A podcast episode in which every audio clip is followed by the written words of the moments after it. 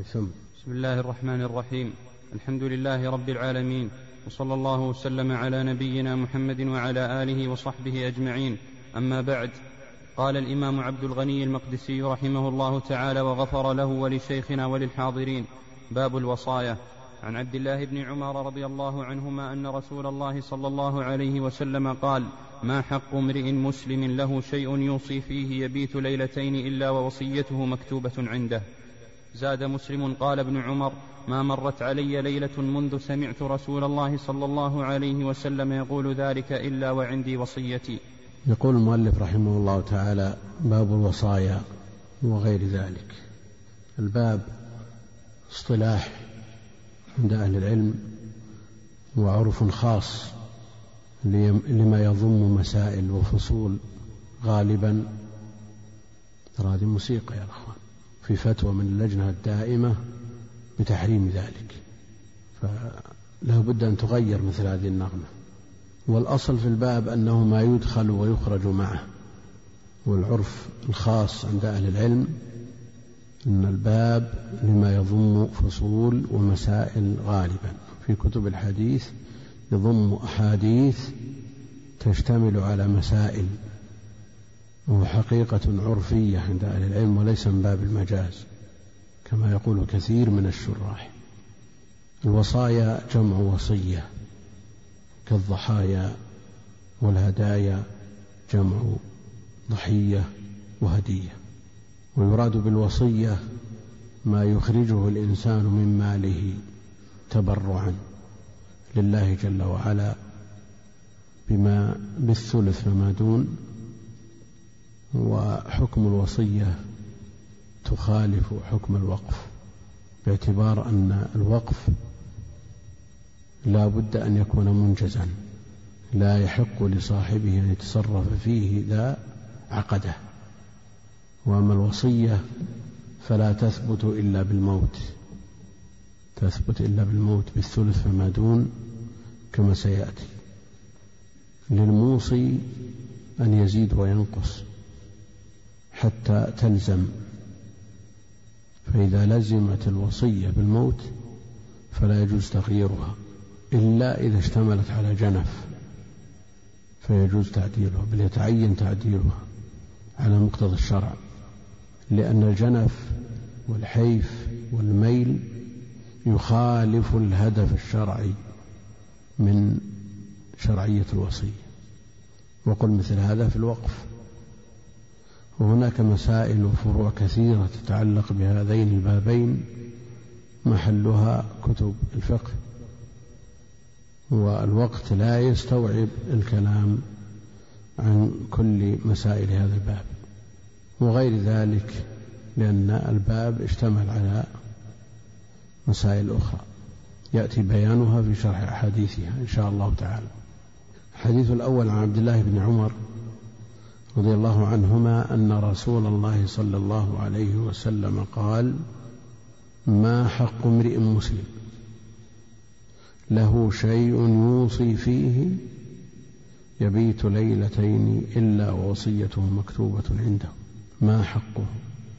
يعني ليس من حقه أن يفرط في هذا الشأن. ولذا جاء في بعض الروايات لا يحل لامرئ مسلم لا يحل لامرئ مسلم ودل على أن المراد من الحق المذكور الذي لا يجوز التفريط فيه بدليل الرواية الأخرى. ما حق امرئ مسلم له شيء يوصي فيه. أما غير المسلم وقد فرط بأهم المهمات الذي هو الإسلام لا يطالب بمثل هذا في الدنيا. أما في الآخرة فهو مخاطب بجميع الفروع كمخاطبته بالأصل لأن القول المحقق عند أهل العلم والمرجح أن الكافر مخاطب بفروع الشريعة. ما سلككم في سقر قالوا لم نكن من المصلين ولم نكن نطعم المسكين فذكروا فروع. الجمهور على أن الكافر مخاطب لكن لا يخاطب بها في الدنيا قبل أن يسلم.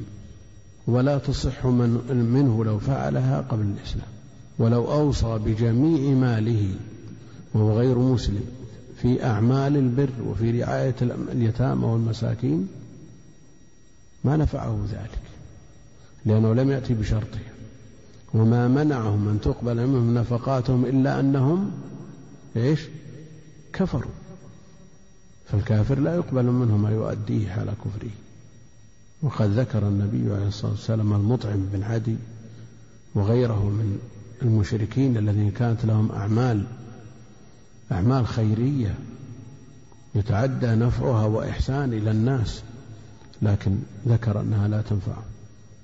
لأنه لم يقل في يوم من الأيام رب اغفر لي خطيئتي يوم الدين. ما ينفع. ولذا المخاطب بمثل هذا المرء المسلم. وأما الكافر وإن خوطب بها في الآخرة وعذب بسببها زيادة على ما يعذب من أجل الإيمان إلا أنه لا يخاطب بفعلها ولا يؤمر به ولا يطالب به. ما حق امرئ مسلم؟ وفي حكمه المرأة المسلمة لأن النساء شقائق الرجال. لكن التعبير بمثل هذا لأن الغالب أن الأموال إنما تكون بيد الرجال. وإلا لو وجد امرأة مسلمة توجه إليها مثل هذا الخطاب. لأن النساء شقائق الرجال والتكليف واحد. ما حق ما حق امرئ مسلم ما حق امرئ مسلم؟ وصف أول له شيء وصف ثاني يوصي فيه وصف, وصف لشيء يبيت كذلك وصف ثالث. ما حق امرئ مسلم له شيء؟ نكرة في سياق النفي. فتطلق على أدنى شيء تتناوله هذه الكلمة. لكن عرفنا أن السياق سياق إيجاب. سياق إيجاب. بدليل لا يحل لامرئ مسلم والواجب مخصوص عند أهل العلم بأي شيء بما إذا كان عليه حقوق واجبة عليه ديون يجب عليه أن يوصي ويجب عليه أن يثبتها لئلا يؤدي التفريط في كتابتها إلى ضياعها على أهلها والديون يجب وفاؤها. وهي مقدمة على الإرث ومقدمة على الوصية لأن الحقوق المتعلقة بالتركة خمسة. الأول مؤونة التجهيز عنده كفن عنده حنوط عنده ماء يغسل فيه فيه أجرة للغاسل أجرة لمن يحفر القبر. هذا مقدم على كل أحد حتى الديون. ما يقال والله يباع الكفن ويسدد ديونه. لا لا. فهو من التجهيز مقدم على كل الحقوق. الثاني الحقوق المتعلقة بعين التركة كالديون التي بها رهن متعلق بهذا البيت. فالدين المتعلق بهذه العين مقدم على غيره من الديون. الديون المطلقة التي ليس فيها رهن ومنها حقوق الله جل وعلا كالكفارات. الرابع الوصايا مقدم على الإرث. والحق الأخير الإرث. خمسة الحقوق. الحقوق خمسة. فتجب الوصية إذا كان بذمته دين. إذا كان في عهدته وديعة وأمانة. لا بد أن يبين. وهل يبين كل شيء؟ يعني حتى ما تعارف الناس على مسارعة الوفاء به يعني تعارف الناس على أنهم لا يسجلون الأمور اليسيرة. الأمور اليسيرة تعارف الناس على عدم تسجيلها لأنها تسدد. يعني هل يكتب في وصيته نعم ما يقترضه من البقالة من المخبز من كذا من كذا ما يحتاج هذا. هذا تعارف الناس على المسارعة بسداده. أما الديون التي تستحق الكتابة لأن قولهم له شيء يوصي فيه هذا المال الذي يوصى منه. لكن هذا الكلام في من عليه الديون التي تجب كتابتها. وقل مثل هذا في الحقوق الأخرى. يجب على الإنسان أن أن يسجل ويكتب كل ما يخشى نسيانه مما له أثر في دينه أو في دنياه. يعني شخص تزوج ثم بعد مضي شهر أو شهرين أو سنة أو سنتين وقع منه طلقة. عليه أن يسجله. بعد عشرين ثلاثين سنة وقع طلقة ثانية ينسى الأولى. نعم. وبعد عشرين ثانية وقع طلقة ثالثة خلاص تبين امرأته. إذا نسي الأولى يمكن يعاشر زوجته وهي بائن. في مثل هذه الأمور لا بد من تسجيله. وعلى الإنسان أن يحرص على إبراء إبراء ذمته. والدين شأنه عظيم فلا بد من تسجيله. طبعا عندك كتاب لزميلك عارية. وقع بأيدينا كتب كثيرة لأناس ماتوا. وتجد يكتب هذا الكتاب عارية لفلان. لماذا؟ لأنه لو لم يكتب هذا وتوفي باعوها الورثة وأكلوا ثمن لكن من يثبت أن هذا الكتاب لفلان أو علان؟ إلا بالكتابة. ثم بعد ذلك فلان يتعلق برقبتك يوم القيامة. فاحرص على إبراء ذمتك. نقرأ هذا الحديث ونقول له شيء نوصي فيه. بعض الناس يخاف من هذا الكلام. يخاف من مثل هذا الكلام لأن هناك اقتران بين الوصية والموت. قصة واقعة نذكر قصة واقعة. شخص كتب وصيته قرأ هذا الحديث وكتب الوصية وضعها تحت وسادته. تقلب تقلب يبي ينام قال موصي أنا خلاص يعني معناه أن الموت جاء. ما استطاع أن ينام حتى مزق الوصية.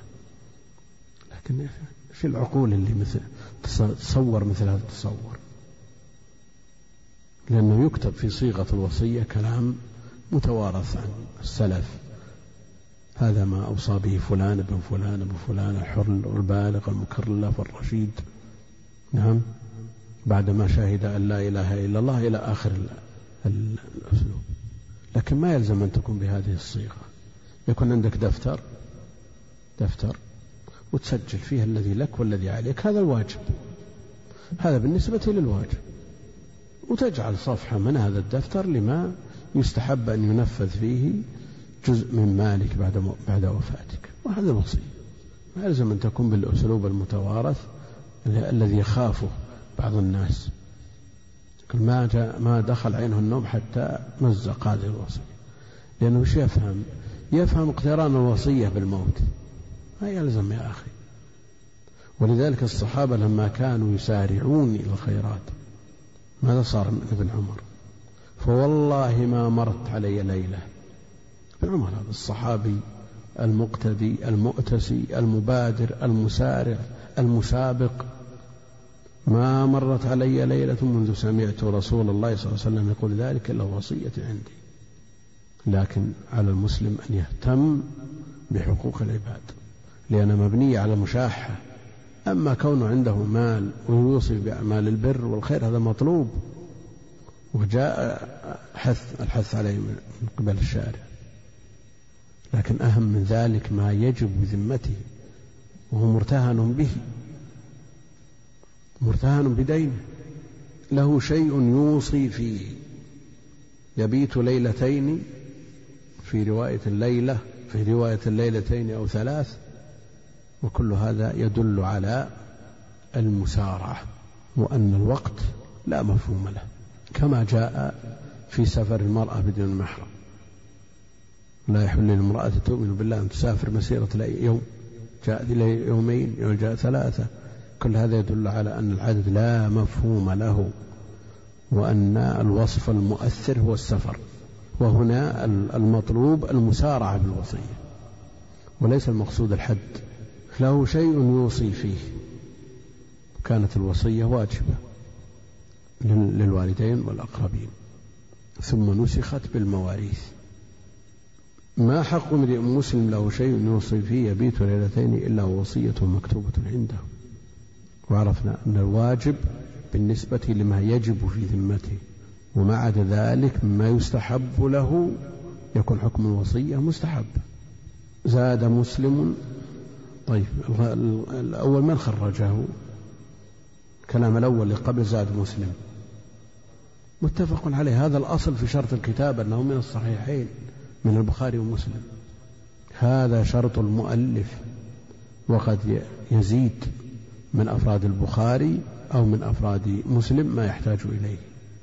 زاد مسلم قال ابن عمر فوالله ما مرت علي ليلة. طيب الرسول يقول ليلتين. كيف ما مرت عليك ليلة؟ نعم فهم ابن عمر أن المقصود المسارعة والمبادرة. ما مرت علي ليلة منذ سمعت رسول الله صلى الله عليه وسلم يقول ذلك إلا ووصيتي عندي. كتب ما يجب وما ينبغي. ابن عمر له مواقف من هذا. نعم الرجل عبد الله لو كان يقوم من الليل فكان بعد ذلك لا ينام من الليل إلا قليلا. وقال النبي عليه الصلاة والسلام كن في الدنيا كأنك غريب أو عابر سبيل. قال عبد الله إذا أصبحت فلا تنتظر المساء وإذا أمسيت فلا تنتظر الصباح. كلها مبادرات من ابن عمر رضي الله عنه وأرضاه. والمسلم يسمع قال الله وقال رسوله الأوامر المؤكدة والنواهي المغلظة وما كان الأمر يعنيه لا يا أخي. لا تقول والله المقصود عاد وثمود لا المقصود أنت. حتى في قصص الماضين ليس المقصود الأمم السابقة.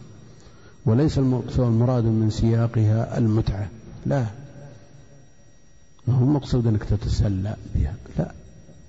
مضى القوم ولم يرد به سوانا. لقد كان في قصصهم عبرة لأولي الألباب. المسألة تذكر النصوص على أنها تقرأ للبركة كما يفعله بعض متعصب المذاهب. بعض متعصب المذاهب يجعلون الدساتير أقوال الأئمة. وأما النصوص من الكتاب والسنة تقرأ للبركة. كان ليس بصحيح. فإن تنازعتم في شيء فردوه لمن؟ نعم.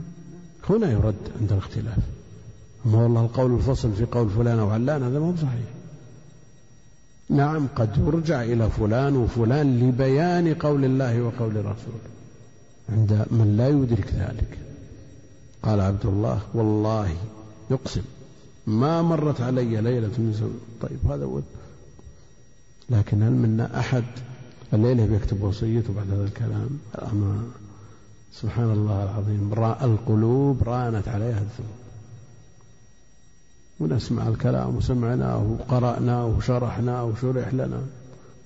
وإلى الآن ما سوينا شيء. نعم اللي عنده في ذمته مال لا يجوز له أن يفرط بحال. خلاص عند في ذمتك حقوق سجلها يا أخي. لأن هذا الدين شأنه عظيم. النبي عليه الصلاة والسلام رفض أن يصلي على من بذمته ثلاثة دراهم. ثلاثة دراهم. ترى ما تعادل ريال ثلاثة دراهم. ما تعادل ريال ثلاثة دراهم. سجل يا أخي. الذي عليك احرص عليه والذي لك الأمر إليك. إن بنيت أمرك على المسامحة وقلت المستطيع يؤدي وغيره تعفو عنه. فالله جل وعلا أحق بالعفو. وابشر من الله جل وعلا بما يرضيك. لكن الحقوق التي بذمتك ولو قلت سجل. لكن ما تدري متى يفجأك الآن الوقت. يعني تظنون أن الإنسان لابد أن يمر بمراحل يبدأ به المرض شيئا فشيئا فشيئا شهر شهرين ثلاث ثم يدخل العناية يأخذ يعني صحيح. كم شخص عمر ولا سكن فرش ولا أثث ولا سكن يصير هذا كثير ترى. مما ذكر تزوج في الليل وجلس. بعد صلاة الفجر تصب له القهوة. مكان. الأمر ليس ببعيد يعني. ما هو المر... أن تصور أن لابد نمر مراحل مر بها من من سمعنا مرض شيئا فشيئا. لا لا ما هو صحيح. فليحرص الإنسان على إبراء ذمته. يحرص على إبراء ذمته. لئلا يتعلق به الناس. والشهادة في سبيل الله. لإعلاء كلمة الله. تكفر كل الذنوب. معروف الشرك ما يدخل في هذا.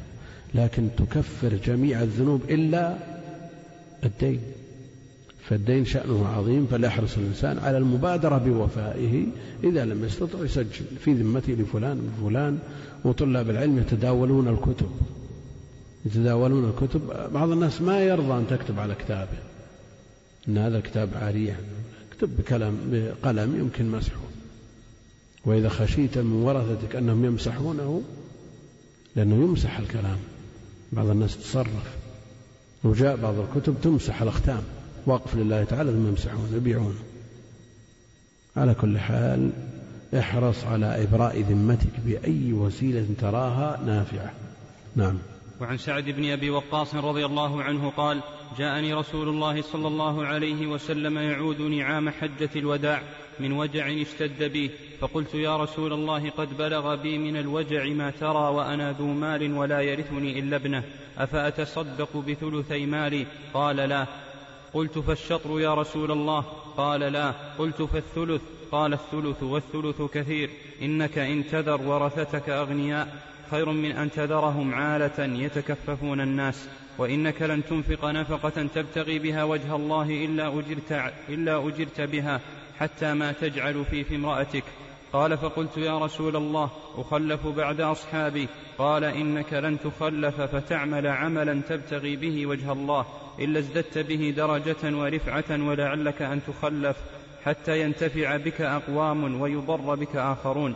اللهم أمض لاصحاب هجرتهم ولا تردهم على أعقابهم لكن البائس سعد بن خولة يرثي له رسول الله صلى الله عليه وسلم أن مات بمكة. يقول المؤلف رحمه الله تعالى في الحديث الثاني عن سعد بن أبي وقاص أحد العشرة المبشرين بالجنة سعيد وسعد وابن عوف وطلحة وعامر فهر والزبير الممدح وهذا منهم من العشرة إن لما بعد الأربعة ذكر الستة وهذا منهم من العشر المبشرين بالجنة وسيرته وأخباره ومناقبه واعتزاله للفتن معروف. وبلاؤه وغناؤه في الجهاد معروف أيضا. والرجل مرض في حجة الوداع واشتد به الوجع فخشي أن يموت. فعاده النبي عليه الصلاة والسلام. وأخبره بأنه عله أن يخلف. وقد خلف بعد النبي عليه الصلاة والسلام أكثر من أربعين سنة.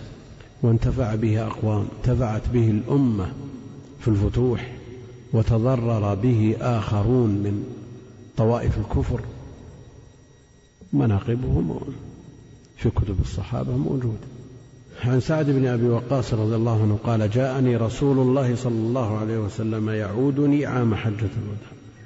الإمام الأعظم. الرسول عليه الصلاة والسلام يعود المرضى. وقد جاء الحث على ذلك. وأن عيادة المريض من حقوق المسلم على أخيه. ونقل النووي رحمه الله تعالى أن عيادة المريض سنة. الإجماع نقل الإجماع على أن عيادة المريض سنة. والإمام البخاري رحمه الله تعالى يقول باب وجوب عيادة المريض. تجب تجب عيادة المريض. لكن هل تلزم كل أحد؟ لا. إنما عيادة المريض جاء الأمر بها والنووي نقل الإجماع على أنها سنة. فهل يخفى عليه ترجمة البخاري باب وجوب عيادة المريض؟ يعني إذا قال إذا نقل الإجماع على أن صلاة الكسوف سنة مع قول أبي عوانة في صحيح باب وجوب صلاة الكسوف نقول قد يذهل عن مسند أبي عوانة لكن هل يذهل عما في صحيح البخاري؟ إذا غفل عن صحيح البخاري تذكر. ماذا يتذكر إذا غفل عن صحيح البخاري؟ ولا نتصور أن مثل النووي مثل من ينتسب إلى العلم أو كثير ممن ينتسب إلى العلم في هذه العصور قد يخفى عليه بعض البدهيات وهذا خلل في التحصيل. تجد طالب العلم يعنى بالأجزاء والمشيخات وليست له أدنى عناية بصحيح البخاري. هذا خلل في المنهجية جزء بيبي وجزء ألف دينار وجزء كذا ومشيخة فلان ومشيخة علان ويهتمون بها طلاب العلم ويتركون صحيح البخاري وأمثال صحيح البخاري. يعني ما بعد القرآن إلا صحيح البخاري.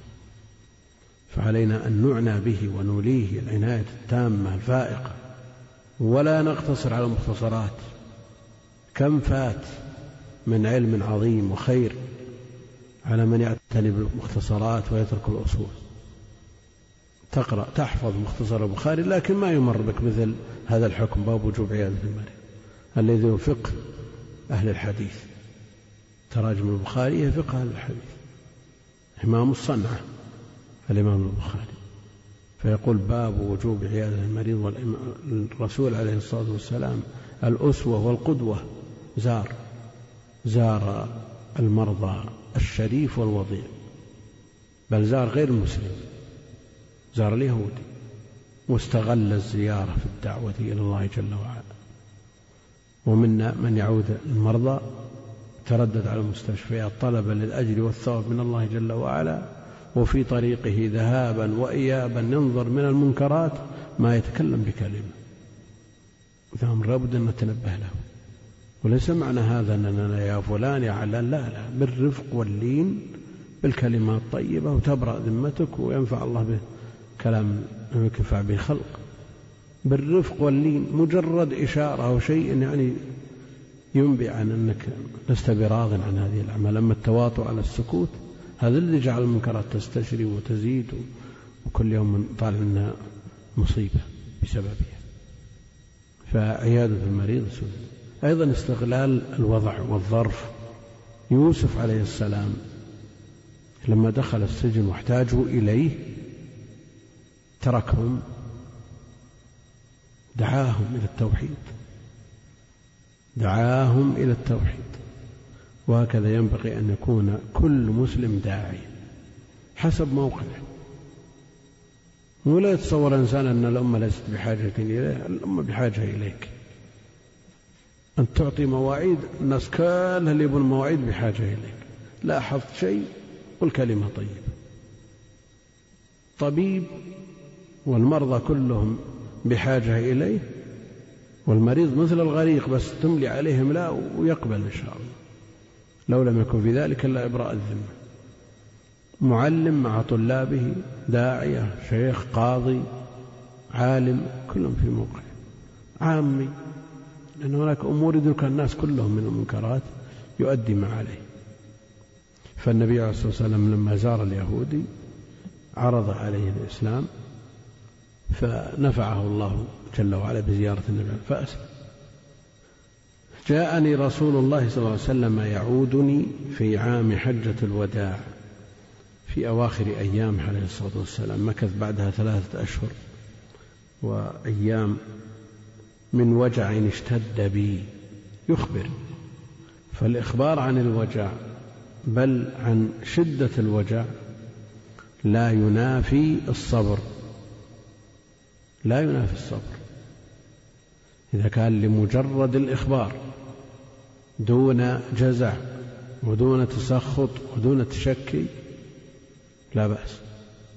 وهذا لا ينافي الصبر. من وجع اشتد بي. فقلت يا رسول الله قد بلغ بي من الوجع ما ترى. وهذا أيضا إخبار بأنه بلغ الوجع مبلغه حتى أنه خشي من الموت. وأنا ذو مال. وأنا ذو مال صاحب مال. وذو من الأسماء الستة والخمسة. تعرب بالحروف. وهي هنا خبر مرفوع بالواو. ذو مضاف ومال مضاف إليه. ولا يرثني إلا ابنة. بنت واحدة. أفأتصدق بثلثي مالي؟ يعني البنت هذه يكفيها الثلث والباقي يتصدق به. أفأتصدق بثلثي مالي؟ قال لا. طيب. لو أنجزه أنجز الثلث الثلثين أخرجه من عهدته. لكنه في هذه الحالة مريض. أما في حال الصحة له أن يتصدق والخلاف في الشخص الذي يريد أن يتصدق بجميع ماله. وقد فعل ذلك أبو بكر رضي الله عنه وأرضاه. فإن كان عنده من اليقين والثبات والصبر والتحمل مثل ما عند أبي بكر يجوز له ذلك وإلا فلا. إن كان بيتصدق بجمع ماله ويجلس عالة على الناس يتكففهم ويسألهم هذا لا. أفأتصدق بثلثي مالي؟ يعني ويترك الثلث الثالث لهذه البنت؟ قال لا. قلت فالشطر يا رسول الله يعني النصف؟ قال لا. قلت فالثلث؟ قال الثلث والثلث كثير. في رواية قال النبي عليه الصلاة والسلام العشر. وما زال يزيده حتى بلغ الثلث والثلث كثير. في مثل هذا أحيانا يأتي الإنسان عنده الرغبة الشديدة في الخير فها مثل هذا يبدأ به من الأدنى. لكن بعض الناس منصرف عنده الملايين والمليارات. هل يقال له مثل هذا الثلث كثير؟ أو يقال له أبو بكر تصدق بجميع ماله. لأن النصوص الشرعية تأتي بهذا وهذا علاج لأحوال الناس وأوضاعهم شخص شحيح ممسك. يقول يا أخي أبو بكر تصدق بجمع ماله عسى هذا يتصدق بالعشر. إذا قلت له مثل هذا الكلام لكن شخص مندفع جايب لك أمواله كلها تقول يا أخي يكفي العشر. اترك مالك لنفسك وورثتك إيش نعم. فالنصوص الشرعية علاج. لما جاء عبد الله بن عمرو وهو مندفع يريد أن يقرأ القرآن كل يوم. قال النبي عليه الصلاة والسلام اقرأ القرآن في شهر. لكن هل يحسن أن يقال لطلاب العلم يكفي منكم أن تقرأوا القرآن في شهر مع الانصراف الذي نلاحظه؟ لا. يقال لهم من عثمان يختم في ركعة وفلان يختم في كل يوم. أقل الأحوال أن طالب العلم يقرأ القرآن في ثلاث. يقال مثل هذا لمن؟ للمنصرف عله أن يرعوي. لكن المندفع تقول لا يا أخي جزء في اليوم تتدبر هذا الجزء أفضل لك من ختمه. فالنصوص تأتي علاج لأمراض الناس. فالداعية والمعلم والعالم إذا رأى في الناس انصراف وتفريط أورد عليهم من نصوص الوعيد والعكس فيما إذا كان في مجتمع فيه إفراط وغلو أورد عليهم نصوص الوعد والأصل التوسط يعني الأصل أن ينظر إلى هذا مثل ما ينظر إلى هذا لكن في المجتمع المتوسط. أما إذا وجد غلو وإفراط وتشديد تقرأ نصوص الوعد وأن رحمته وسعت كل شيء. وإذا وجد مجتمع ثاني مفرط متساهل مضيع للواجبات مرتكب المحرمات هات نصوص الوعيد. ومثل هذا فيما إذا جاءك شخص مندفع يخرج يخرج من جميع أموال تقول لا يا أخي. العشر الثمن الخمس إلى أن تصل الثلث كثير حد. كما فعل النبي عليه الصلاة والسلام. قلت فالشطر يا رسول الله النصف؟ قال لا. قلت فالثلث؟ قال الثلث والثلث كثير. الثلث والثلث كثير. من أهل العلم من أخذ من قوله عليه الصلاة والسلام الثلث كثير قاعدة. يدخلها في جميع أبواب الدين. طيب الغبن في الأموال. اشتريت سيارة بخمسين ألف سألت عنها قالوا ما تسوى إلا أربعين. نقول لا بعد شوي ما وصل الثلث لأن الثلث كثير فما دونه قليل. يعني مفهومه أن ما دون الثلث قليل. تسوى خمس ثلاثين لا غبنا. أو سبعة عشر الثلث. نعم لو ثلاث ثلاثين قلنا الثلث ثلث كثير إذا لك لك الخيار خيار الغبن. منهم من قال يمسح ثلث الرأس لأن الثلث كثير ومنهم من في مسائل كثيرة يجعلون الثلث حد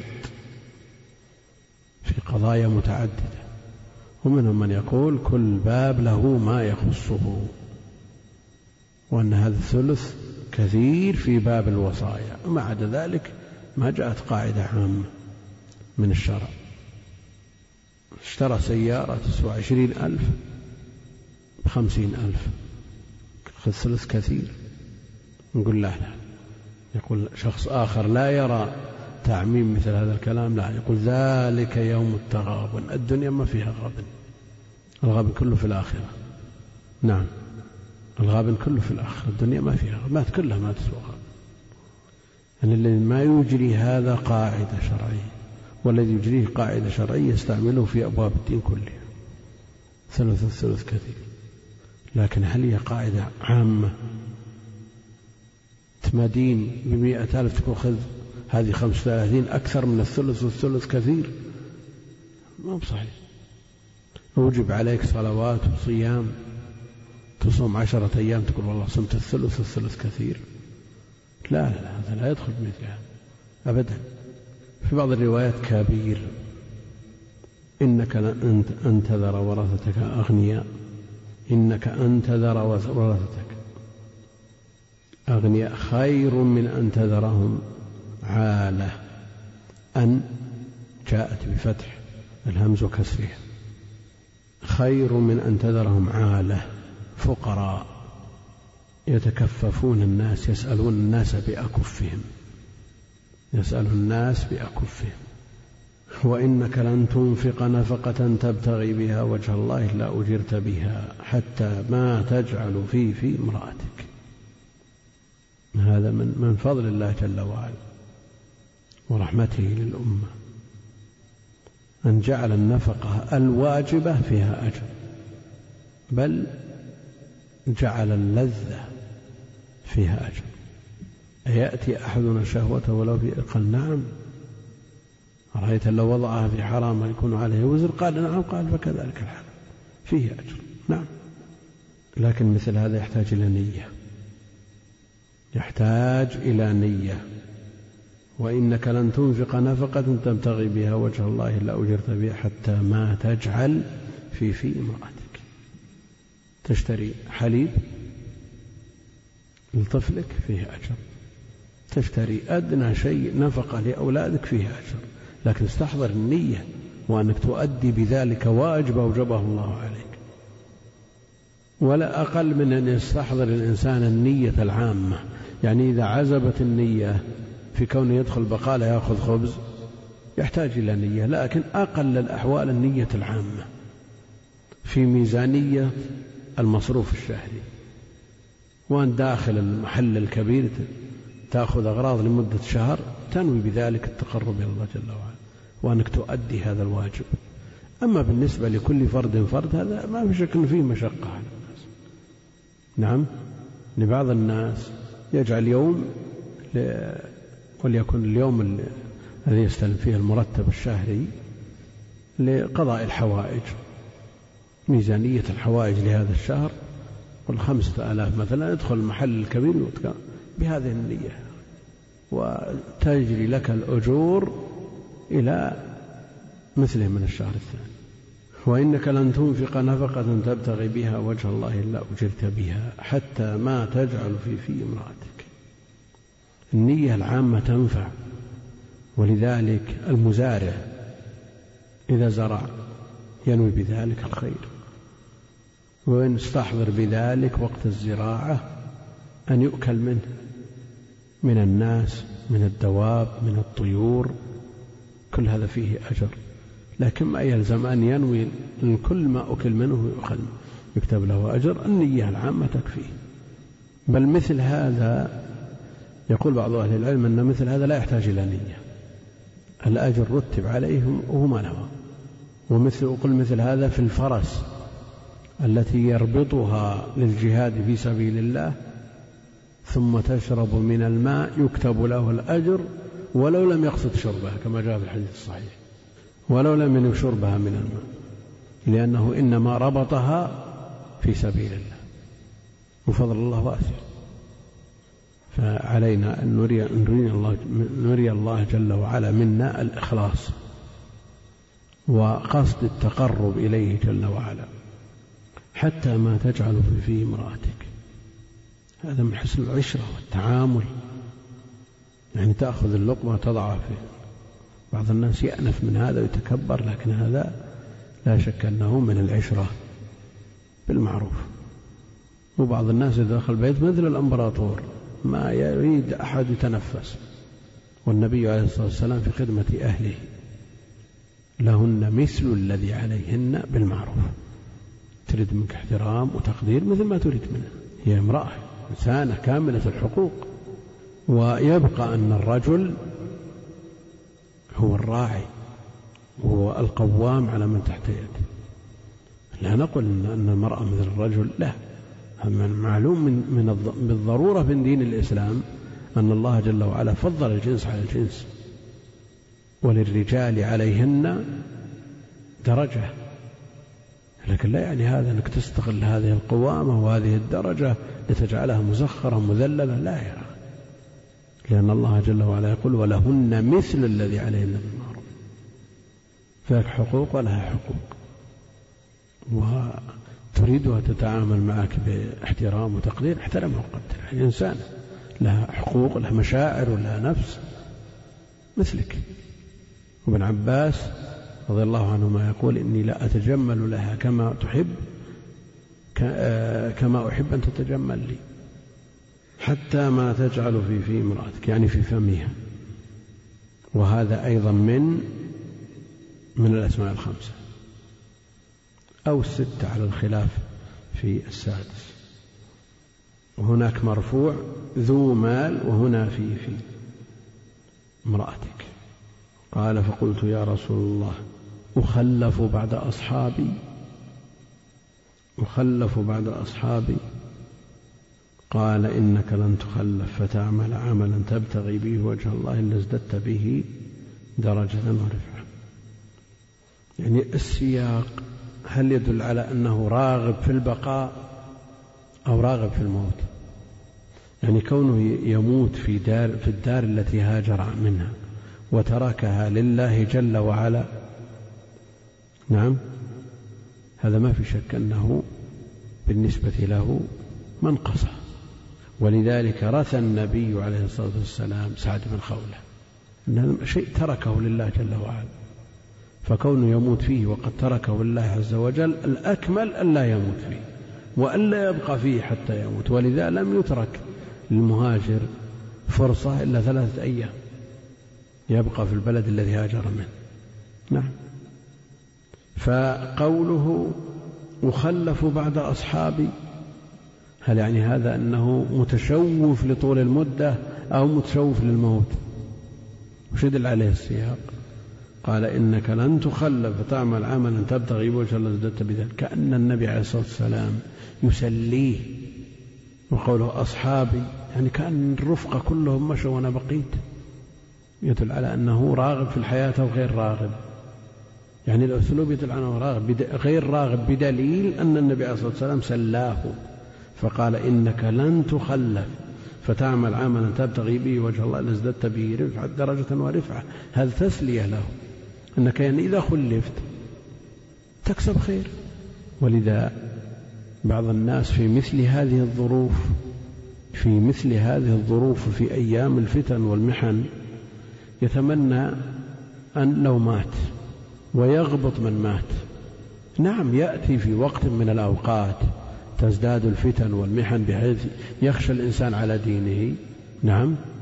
يمر بصاحب القبر فيقول ليتني مكانك. لكن في مثل هذه الأيام ولله الحمد أبواب الخير مفتوحة.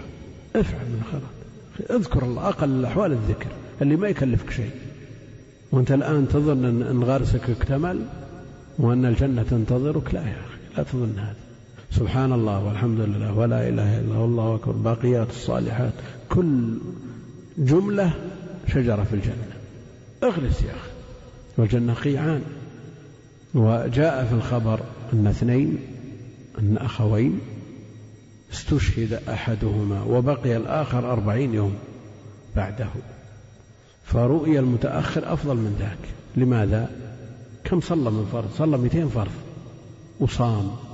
وذكر الله جل وعلا وأتى بأنواع من العبادات. مثل هذا ما يتيسر للي مات خلاص انقطع عمله. إلا إن كان هناك من الأمور التي تجري بعد الموت. إنك لن تخلف فتعمل عملا تبتغي به وجه الله إلا ازددت به درجة ورفعة. فالإنسان يتمنى طول العمر من أجل إيش؟ زيادة العمل زيادة الرصيد. ما يتمنى طول العمر ليبني العمارات الشاهقة ويكدس الأموال الطائلة وتزيد أرصدته في البنوك إلى أن يكسب الملايين بل مئات الملايين. هذا عشان من أجل إيش؟ ترى ما زاد على العيش على الكفاف عذاب في الدنيا قبل الآخرة. تدرون هناك ناس يراقبون الشاشات ليل نهار مش حياتهم هذه. زاد الدولار أخذ له حبة. ارتفع عنده الضغط. نقص أدري إيش ألين أخذ حبة خفض عنده السكر. حياة ذي. ملايين يناظرونها بالشاشات ما يستطيعون ما يأكلون. ولا يتذلذون على فرش تعطلت منافعهم. ومع ذلك وراء الشاشات لا يذكرون الله إلا قليلا. فالإنسان يتمنى طول العمر من أجل إيش؟ فتعمل عملا تبتغي به وجه الله لازددت به درجة ورفعة. هذا اللي تمناه الإنسان.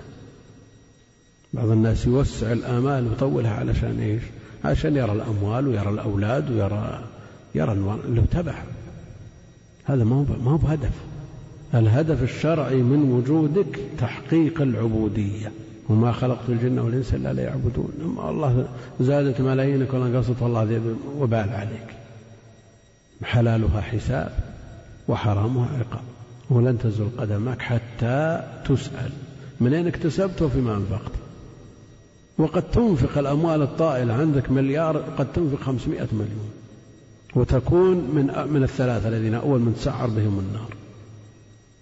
قد تبني بخمسمائة مليون ألوف المساجد. ثم ماذا؟ تكون من الثلاثة الذين أول من تسعر بهم النار يوم القيامة. فعلى الإنسان أن يحرص. ماذا فعلت؟ اكتسبت الأموال. طيب منين؟ كيف اكتسبت؟ حيل غش ربا خيانة سرقات ولا إيش؟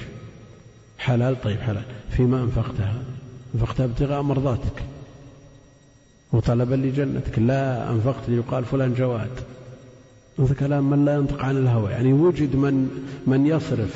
إذا جاءه الفقير وعنده مجمع من التجار وكذا صرف له الشيك. علشان إيش؟ علشان يشوفون التجار. ووجد أيضا بعد من يتصرف يروح يدخل مباشرة يكلم البنك يحجزوا المبلغ. يعني كلام من لا ينطق عن الهوى لقد يقول قائل يا أخي الناس فيهم خير وفيهم بركة لكن الإنسان يحرص على نيته. وقد يفني الإنسان عمره في تحصيل العلم وفي تعليمه للناس وتوجيههم ويستفيد منه خلائق يدخلون بعلمه الجنة وهو أول متسعر به النار. فليكن الإنسان على حذر يحقق هذه العبودية التي من أجلها خلق والهدف شوف لن تخلف فتعمل عملا تبتغي به وجه الله إلا ازددت به درجة هذا من أجل هذا يتمنى الإنسان طول العمر. يقول ولعلك أن تخلف. ولعلك صيغة ترجي وهي في القرآن لا تخلف واجبة كما يقول أهل العلم والكلام في السنة جاء ما يدل على هذا وعلى هذا لكنها هنا تحققت. تحقق هذا الرجل. ولعلك أن تخلف حتى ينتفع بك أقوام. الأمة بكاملها انتفعت بتخلفه حيث عمر بعد النبي عليه الصلاة والسلام أكثر من أربعين سنة. حتى ينتفع بك أقوام ويضر بك آخرون.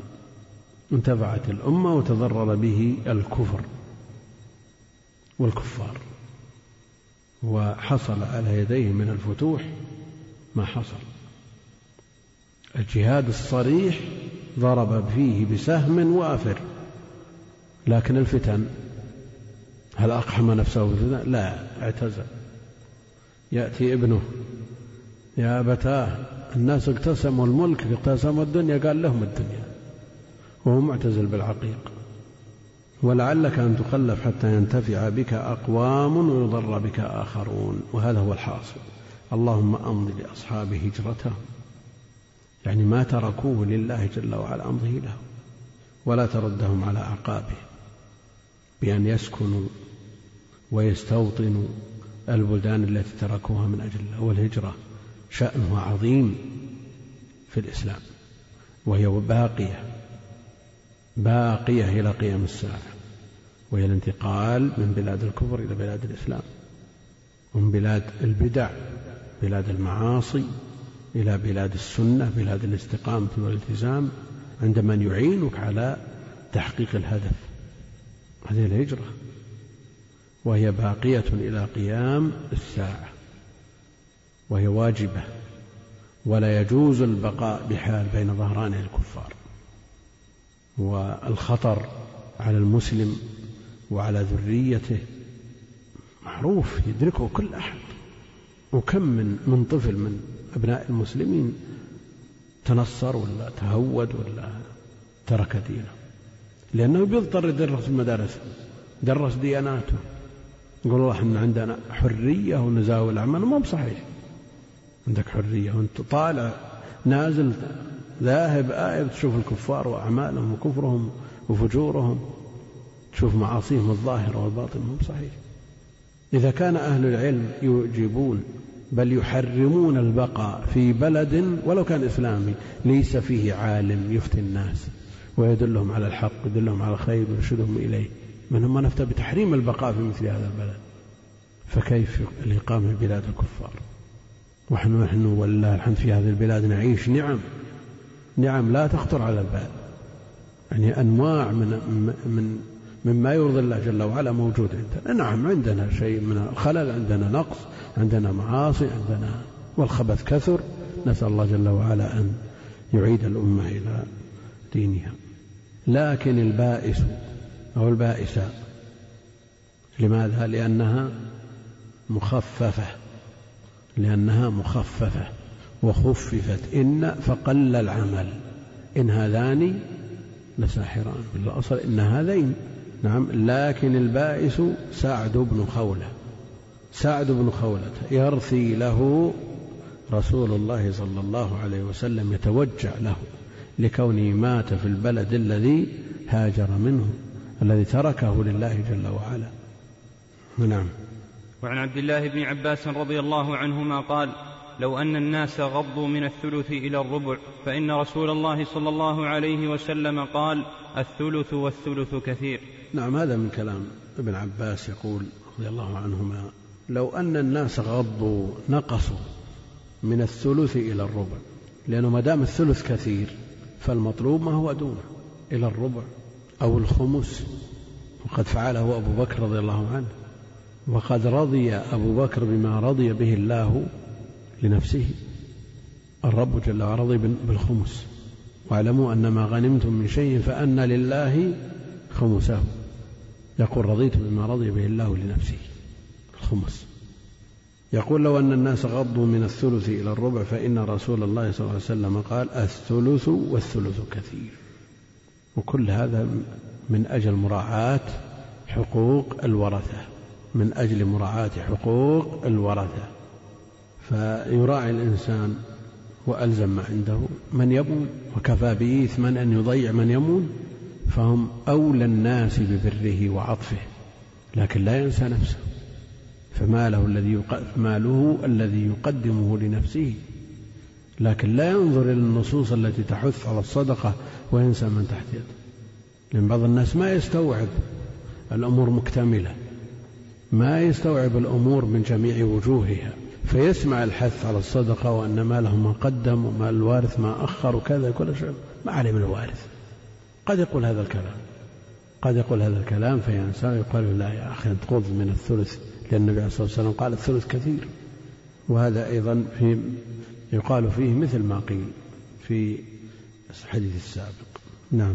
قال رحمه الله تعالى باب الفرائض. عن عبد الله بن عباس رضي الله عنهما عن النبي صلى الله عليه وسلم قال ألحقوا الفرائض بأهلها فما بقي فهو لأولى رجل ذكر. وفي رواية نقسم المال بين أهل الفرائض على كتاب الله فما تركت الفرائض فلأولى رجل ذكر. باب الفرائض الفرائض جمع فريضة. الفرائض جمع فريضة والفريضة النصيب المقدر المفروض للوارث ويدخل فيه تبعا ما جاء في هذا الحديث التعصيب. لأن الفرائض الأصل فيها الفروض المقدرة في كتاب الله جل وعلا الستة المعروفة النصف ونصفه ونصف نصفه النصف والربع والثمن والثلثان ونصفهما ونصف نصفهما الثلثان والثلث والسدس. هذه الفرائض يعني المفروضة المقدرة ويلحق بها التعصيب الوارد في مثل هذا الحديث من باب الإلحاق. ويراد بالفرائض قسمة المواريث جمع فريضة فعيلة بمعنى مفعولة مثل جريحة بمعنى مجروحة قتيلة بمعنى مقتولة. قد تطلق الفرائض ويراد بها الواجبات في أبواب الدين كلها. ولذا يقولون يقول أهل الحديث أن أنه ينبغي لطالب العلم أن يبدأ بالحديث عند العشرين وقبل ذلك يشتغل بالفرائض. هل معنى هذا أنه يشتغل بالمواريث؟ لا يشتغل بعلم الحلال والحرام. ثم يبدأ بطلب الحديث والخلاف في متى يبدأ الطالب بالحديث معروف عند أهل العلم. والأولى أن يبدأ به من التمييز كغيره من العلوم. المقصود أن الفرائض بالاصطلاح الخاص يراد بها قسمة التركات والمواريث لقوله جل وعلا نصيبا مفروضا. فهي مفروضة عن النبي عن ابن عبد عن عبد الله بن عباس رضي الله عنهما عن النبي صلى الله عليه وسلم قال ألحقوا الفرائض بأهلها ألحقوا الفرائض بأهلها. هذا صاحب نصف لا بد أن يعطى النصف. ما لم يوجد حاجب يحجبه حجب نقصان. هذا صاحب نصف أو ربع يعطى نصفه أو ربعه. ما لم يوجد حاجب حجب حرمان أو نقصان. أو مانع من موانع الإرث المقصود أن مثل هذه لا بد من أن تؤدى إلى أهلها. الحقوا الفرائض بأهلها. الفرائض الله جل وعلا تولى قسمته ولم يكن ذلك إلى أحد. ما ترك هذا إلى اجتهاد الناس بل تولى قسمته كالزكاة. فما بقي فلأولى رجل ذكر. صاحب النصف أخذ نصفه. صاحب الربع أخذ ربعه صاحب السدس بقي عندنا. يعطى المعصب يعطى العاصب. والعاصب له ما بقي بعد الفروض. يعطى ما بقي بعد الفروض. فإذا لم يوجد صاحب فرض العاصب يأخذ المال كله. توفي شخص عن ابن فقط ماله لابنه. توفي شخص عن زوجة وأم وابن الزوجة تأخذ الثمن والأم تأخذ السدس والابن يأخذ الباقي. توفي شخص عن ابن وبنت للذكر مثل حظ الأنثيين طيب البنت صاحبة فرض ألحق الفرائض بأهلها؟ البنت لها النصف. نعم. نعم. لا بد أن لا يوجد عاصب أن لا يوجد عاصب وهو أخوها. فإذا وجد هذا العاصب صار للذكر مثل حظ الأنثيين يوصيكم الله في أولادكم للذكر مثل حظ الأنثيين. وهذه قاعدة الفرائض أن الذكر له نصيب اثنتين من النساء إلا في باب الإخوة لأم وهذا من وجوه تفضيل جنس الذكر على جنس الأنثى. لأنهم هم أهل التبعات وهم أهل النفقات وهم أهل البذل فعليهم من الالتزامات ما لا يوجد نظيره في النساء. ولذلك فضل الرجال على النساء في هذا الباب. وجاء تفضيل الرجل على المرأة بالضعف في خمسة مواضع. في خمسة مواضع. هنا في المواريث. في الإرث والثاني على النصف. نعم في الشهادة. قوامه دخله يا إخوان؟ يعني على المرأة نصف قوامة الرجل. نعم. الشهادة.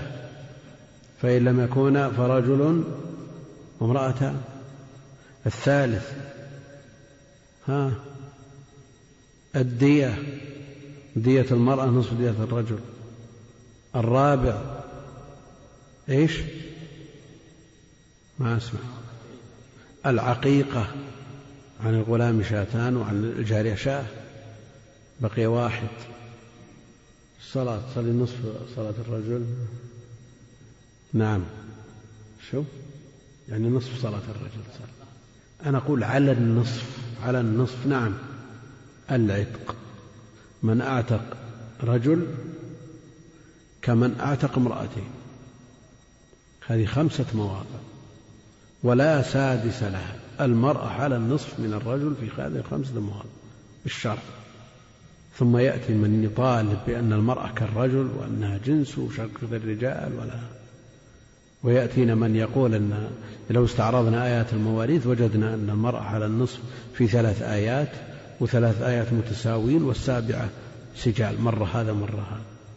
كل هذا تلبية للرغبات أعداء. نتنازل معهم إلى هذا الحد. هذا ديننا. لا بد أن نعتز بديننا. وقال إنني من المسلمين ولذلك ما حد لا بد منه ما نجعل الدين متهم في قفص, قفص والسعيد من يدافع عنه أبدا. ما لك حاجة بأحد هذا ديننا اللي يدخل بطوع خير الله الله يحييه واللي ما يدخل جهنم موعود موعود إياه. ثم أن نستحيي ونستخفي بديننا على أن الأمم كلها ضدنا ما علينا منه. بل لا بد أن نعتز بهذا الدين. وعلى المرأة أن ترضى بالشر. وعلى الرجل الذي لم يكتب له حظ في هذه الدنيا أن يرضى ويسلم. نفس الشيء. كن صابر الفقر والدرع الرضا بما قدر الرحمن واشكره واحمده لا تقول لي فلان يملك مليار وأنا ما أملك آه، ريال نشري بخبز ما هو بشغلنا أنت لك ما يترتب على وضعك من من الثواب والعقاب وذاك أيضا عليه تبعات. تحسبه سالم بكرة يتمنى أنه مثلك. لا تظن أنك مظلوم ابدا. فالمرأة يجب عليها أن ترضى وتسلم والرجل كذلك. لو رأى أن فلان فضل عليه ما ينظر.